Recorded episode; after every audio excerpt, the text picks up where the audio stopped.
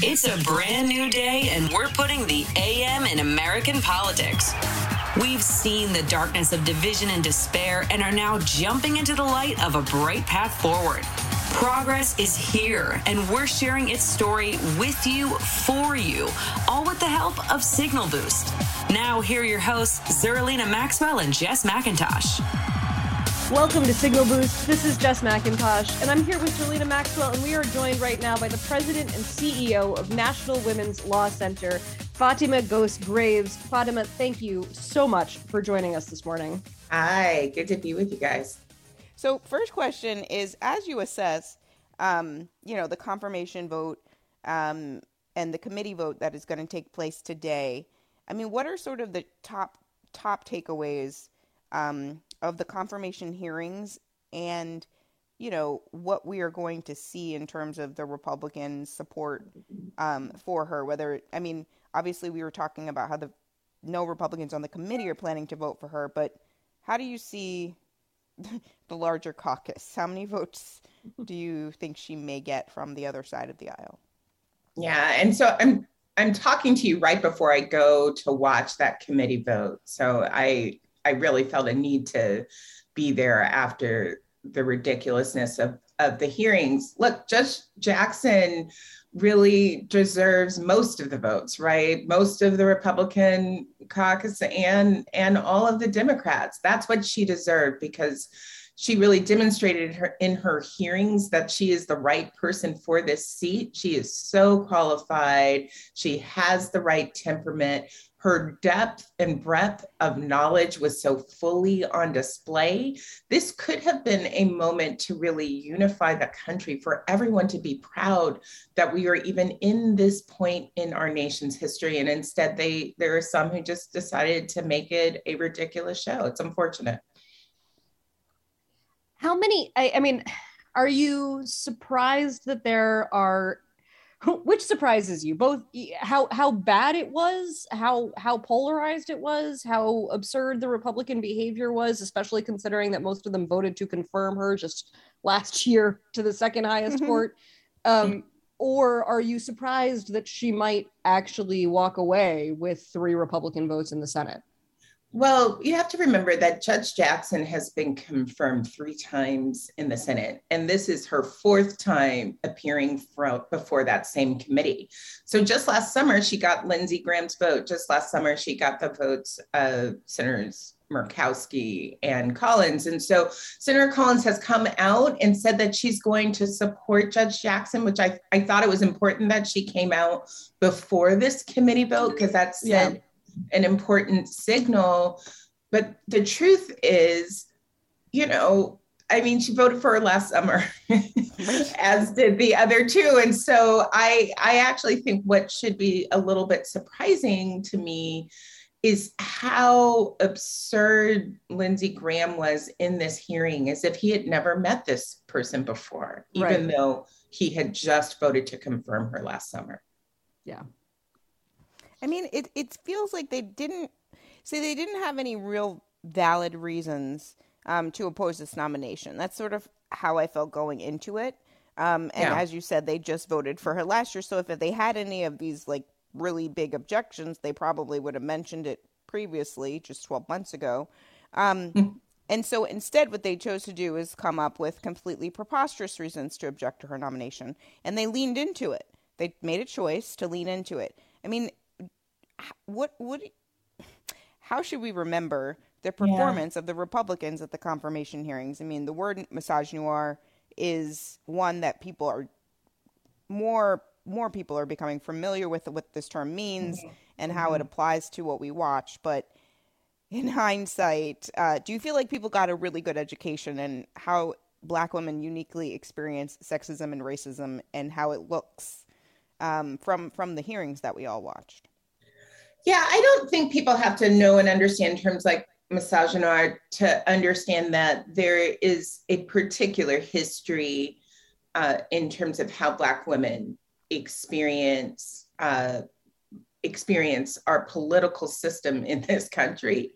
And that was on full display. I, I think two things happened that Um, I understood what happened to a degree, but I think I even I was surprised at the level.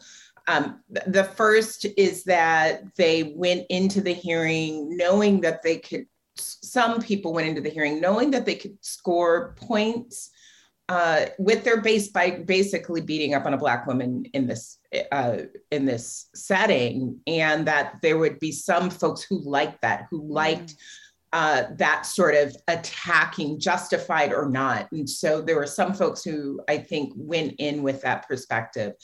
But the second thing that surprised me and that I'm still sort of sitting with is that the sort of QAnon s conspiracy found its way so squarely inside of yeah. the hearing room and was lifted up not just by Senator Hawley, who he had tweeted in advance of the hearing, so we kind of understood the direction he would go, but but the fact that he wasn't by himself that's the sort of thing that should yeah. be isolated and discouraged and dismissed as embarrassing well and and they didn't they didn't just for like they pursued that line of questioning at the expense of future nominees, which I think was the the issue that uh, it wasn't just Demo- it wasn't just Democratic senators. Mitt Romney raised it. The National Review raised it. That if if we're going to to start saying that anytime a judge passes a sentence that is outside of the guidelines, that sentence is then on like that is something that could come up in a future nomination hearing we're going to have judges that are really averse to ever using their own discretion in sentencing because they know that they might be attacked for it if they are ever nominated to a higher court. Are are you concerned about that precedent being set or are we looking at it saying nope this is a thing that's only going to happen to black women nominees? Um so it's a mess. The the incentives would be all wrong for for judges uh, who ever believe they should have another role in life. You don't want those sort of incentives there. But it also is a total misunderstanding around how the sentencing guidelines work, which they know. And so it, it is a distortion of the guidelines. So those are the wrong incentives.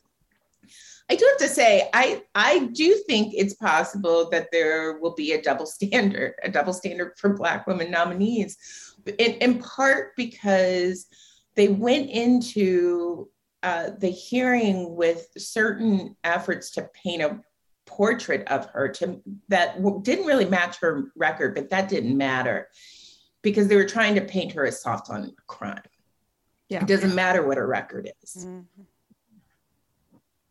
I felt like that, I mean, by painting her as soft on crime and particularly sort of in the most grotesque way possible, right? That it, it was almost like a darker and more sinister thing, right? Because she's a black woman and it I think it's important to think of it as the flip side of the coin of what they did at the confirmations for Justice Amy Coney Barrett, because what they did was they let they lean into this idea of like the purity of like white womanhood and motherhood being performed by white women, and then the flip side of that with Judge Jackson was she's actually soft on criminals that are exploiting children, right? So it was like because black motherhood has never been respected and sort of cherished in the same way in our in our society. Um, black women have been demonized um, historically, um, and so I think like it was it was that sort of it was the manifestation of that dynamic that we actually don't talk enough about. Perhaps um, do you feel like in terms of her performance in response to that that sh- she was able to break through because of her unique ability to be genuine and authentic and and also have a, an amazing memory of everything she's ever said or written for the past 35 years verbatim which i was very impressed by shocked. specifically.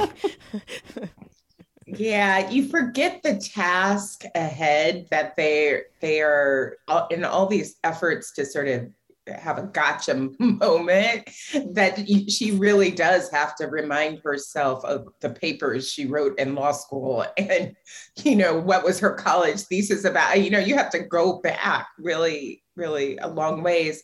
She told him to read the sentence after the sentence he quoted. She knew what not just the sentence he was quoting but what was going to come next that would undermine what he was trying to say. She said i mean whoo boy. Which was one of my favorite moments of the hearing Truly. because he was obviously so prepared and and you know he wasn't but i so listen i the thing that was one of my other parts of the hearing where i just had so much pride for judge jackson and respect for her was when she very plainly said listen i am a judge i'm also a mother and i am someone who you know, it, and what she didn't say, she it's kind of like she's also a human. They were trying to make her Yeah. not. Mm. And and she reasserted herself in that way and reminded she's not just a mother, her her children were sitting behind her and had to watch that smearing and mischaracterization of not just her record they were really trying to go at her personally to say she's a liar and that and to imply um, all of this, you know, really absurd stuff. It it it is hard to not take that personally. And through it all, her poise, her calm, her evenness and steadiness. Um, I I actually think one of the reasons you had so many people around the country cheering for her, but Black women in particular cheering is it brought so many of us back to moments where we just had to be still Mm. We were all Ketanji Brown Jackson in that moment. Mm. I know. I, I mean, I feel like so. I was saying during during the hearings, um, you know, like I used the word triggered, but it was like you know during Kavanaugh I was triggered too, but it was a completely different type of triggering, right? Um, and during Judge Jackson, it was like, ooh. This feels so familiar. I know what's happening here. I understand their. I, I understand what they're doing and I understand her reaction. I understand her body language. I understand that smile. I do that smile. That's a smile. That's my face. Oh my God, this is what I do. Um, and so I think that was a lot. So many women I talked to, so many black women I talked to during the hearings have that same reaction. I mean, do you think that in terms of maybe even people who are not black women understanding the experience, they could they could at least see how we have to hold it in and how that hurts. I mean, because holding it in and maintaining that smile, there are not no consequences of, you know, Right. doing that. Holding it in and maintaining that smile gives you high rates of high blood pressure, stroke, heart disease, um, you know, and and and a lot of um, you know, mental health issues um, and anxiety. Um, th- there are real consequences, and so do you feel like people get that now? Do they see that? Did they see? Did they get it when she, you know, had a, an emotional moment and Cory Booker allowed her to sort of release some of that anxiety and and pent up black womanness? I, you know, I do think it, it's going to take some work to remind and explain people exactly what they saw, to put it in mm. context beyond this one woman and this one hearing.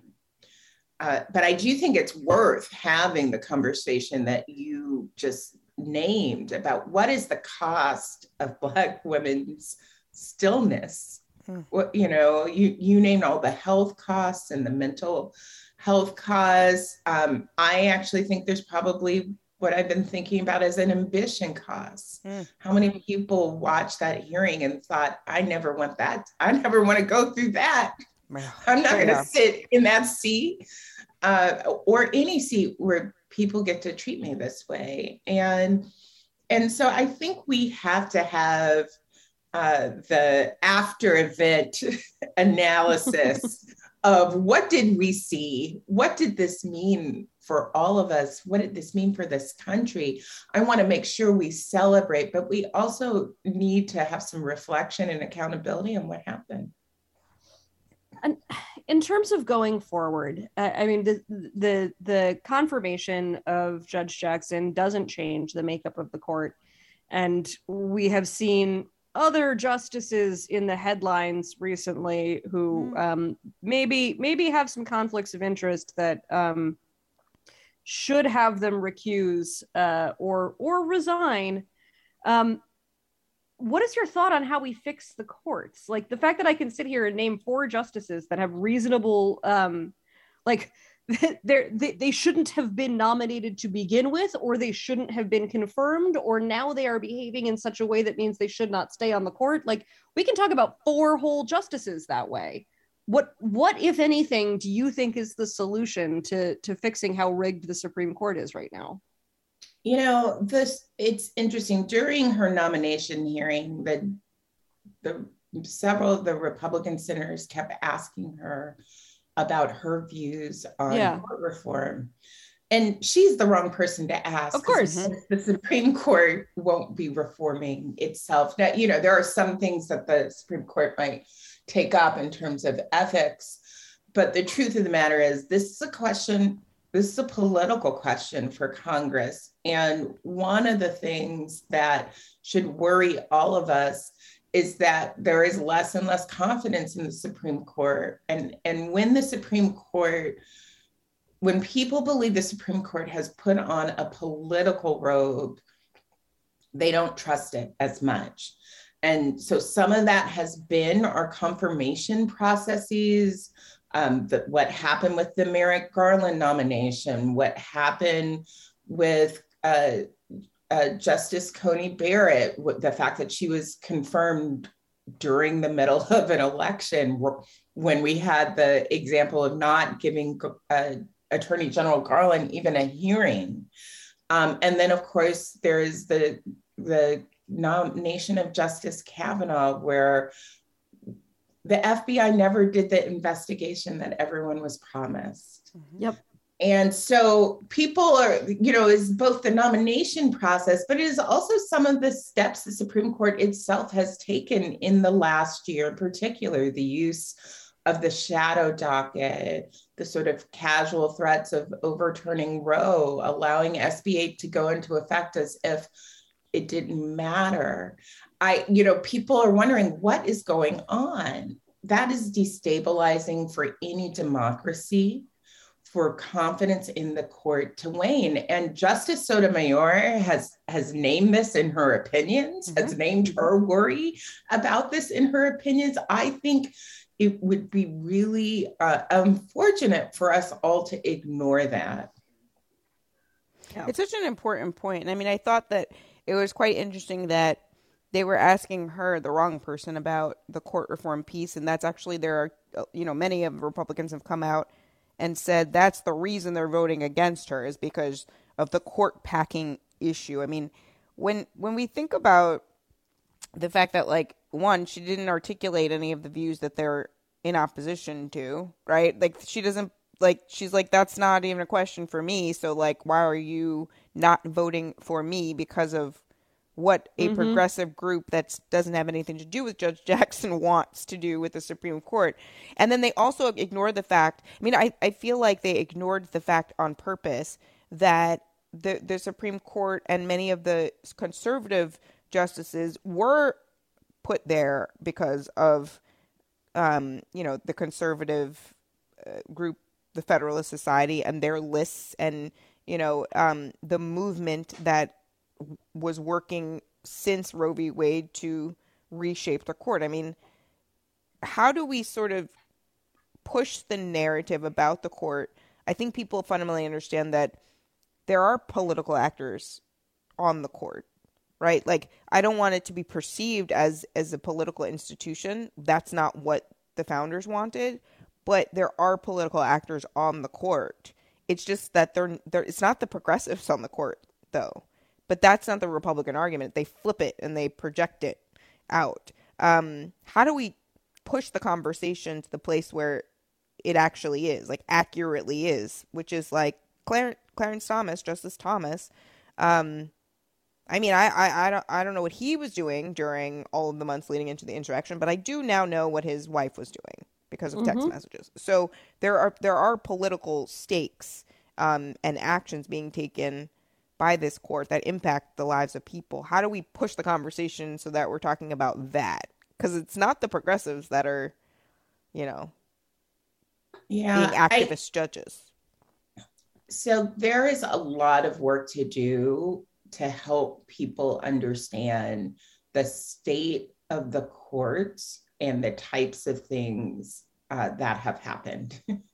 I don't think it has. So the question around why progressives don't know about it as much, I I think I think we haven't done a maybe a good of a job of of explaining what is happening. And also, I think exactly what you saw in the hearing that you saw several Republican senators sort of seize on the message and paint uh, the nominee as nefarious. And that is sort of shut down a conversation when the truth is, there are really important conversations to have about the Supreme Court and the courts generally, whether it is around ethics, whether it is around things like the shadow docket or how it is that very committee confirms people, which many of us have raised a lot of concerns about after the Kavanaugh nomination.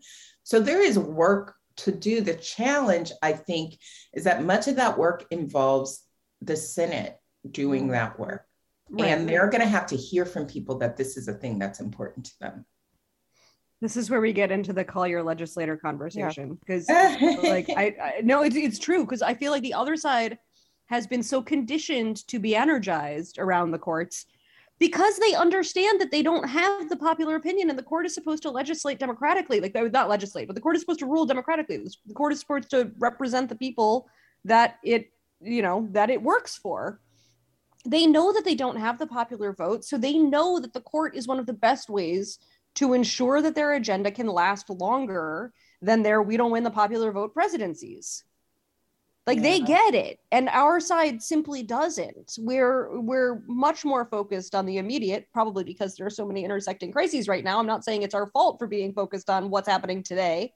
Um, but do you think that that changes if the court does what we expect it to do um, and and you know overturns or or thoroughly guts roe v. Wade you know, right now, the vast majority of people think the court will not overturn Ray, Roe versus Wade. And I think the reason people don't believe that is they have such confidence in our court. And I think confidence will be shaken dramatically. Yeah. I think people will wonder how is it possible that for the first time in our history, you can have a a taking away of a constitutional right. We've been a country that, in terms of our understanding of the Constitution, it has expanded rights over time.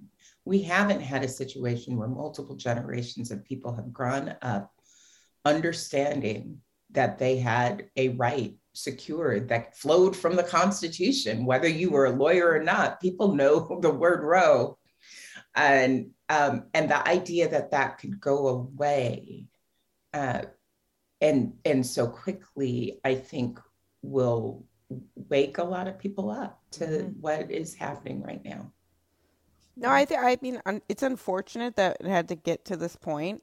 I think many people have been working in this space going back to you know 2010 have been warning of exactly this. And specifically when i'm thinking of like um, journalists like Dahlia Lithwick, who going back to like 2008 had been like, "Hey guys, the federal courts are a big problem.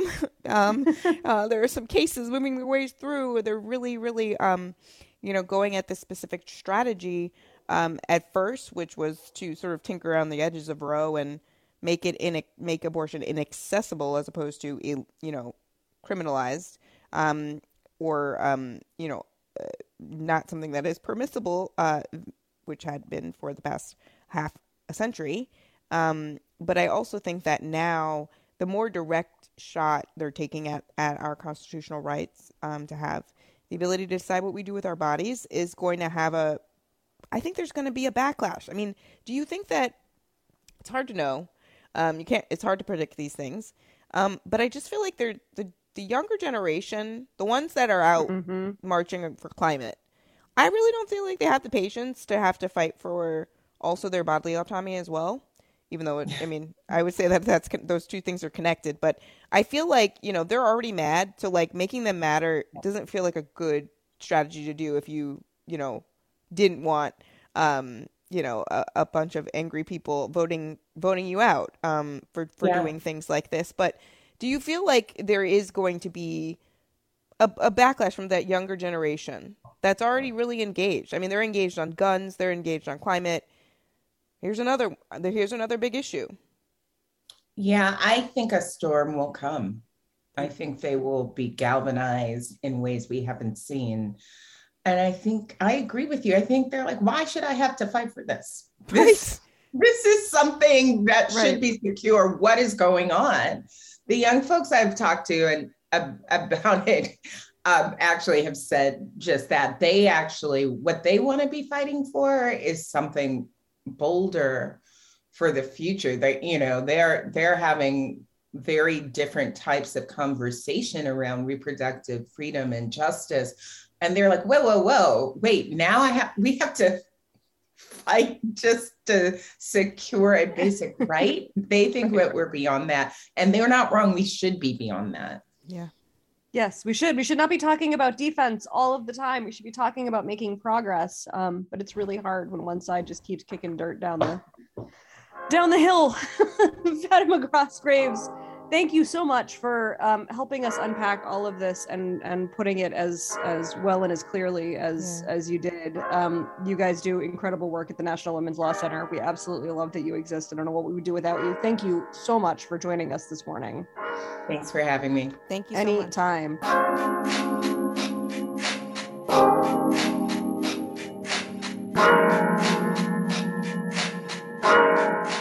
We'll be back tomorrow with another Signal Boost podcast. Thanks for listening.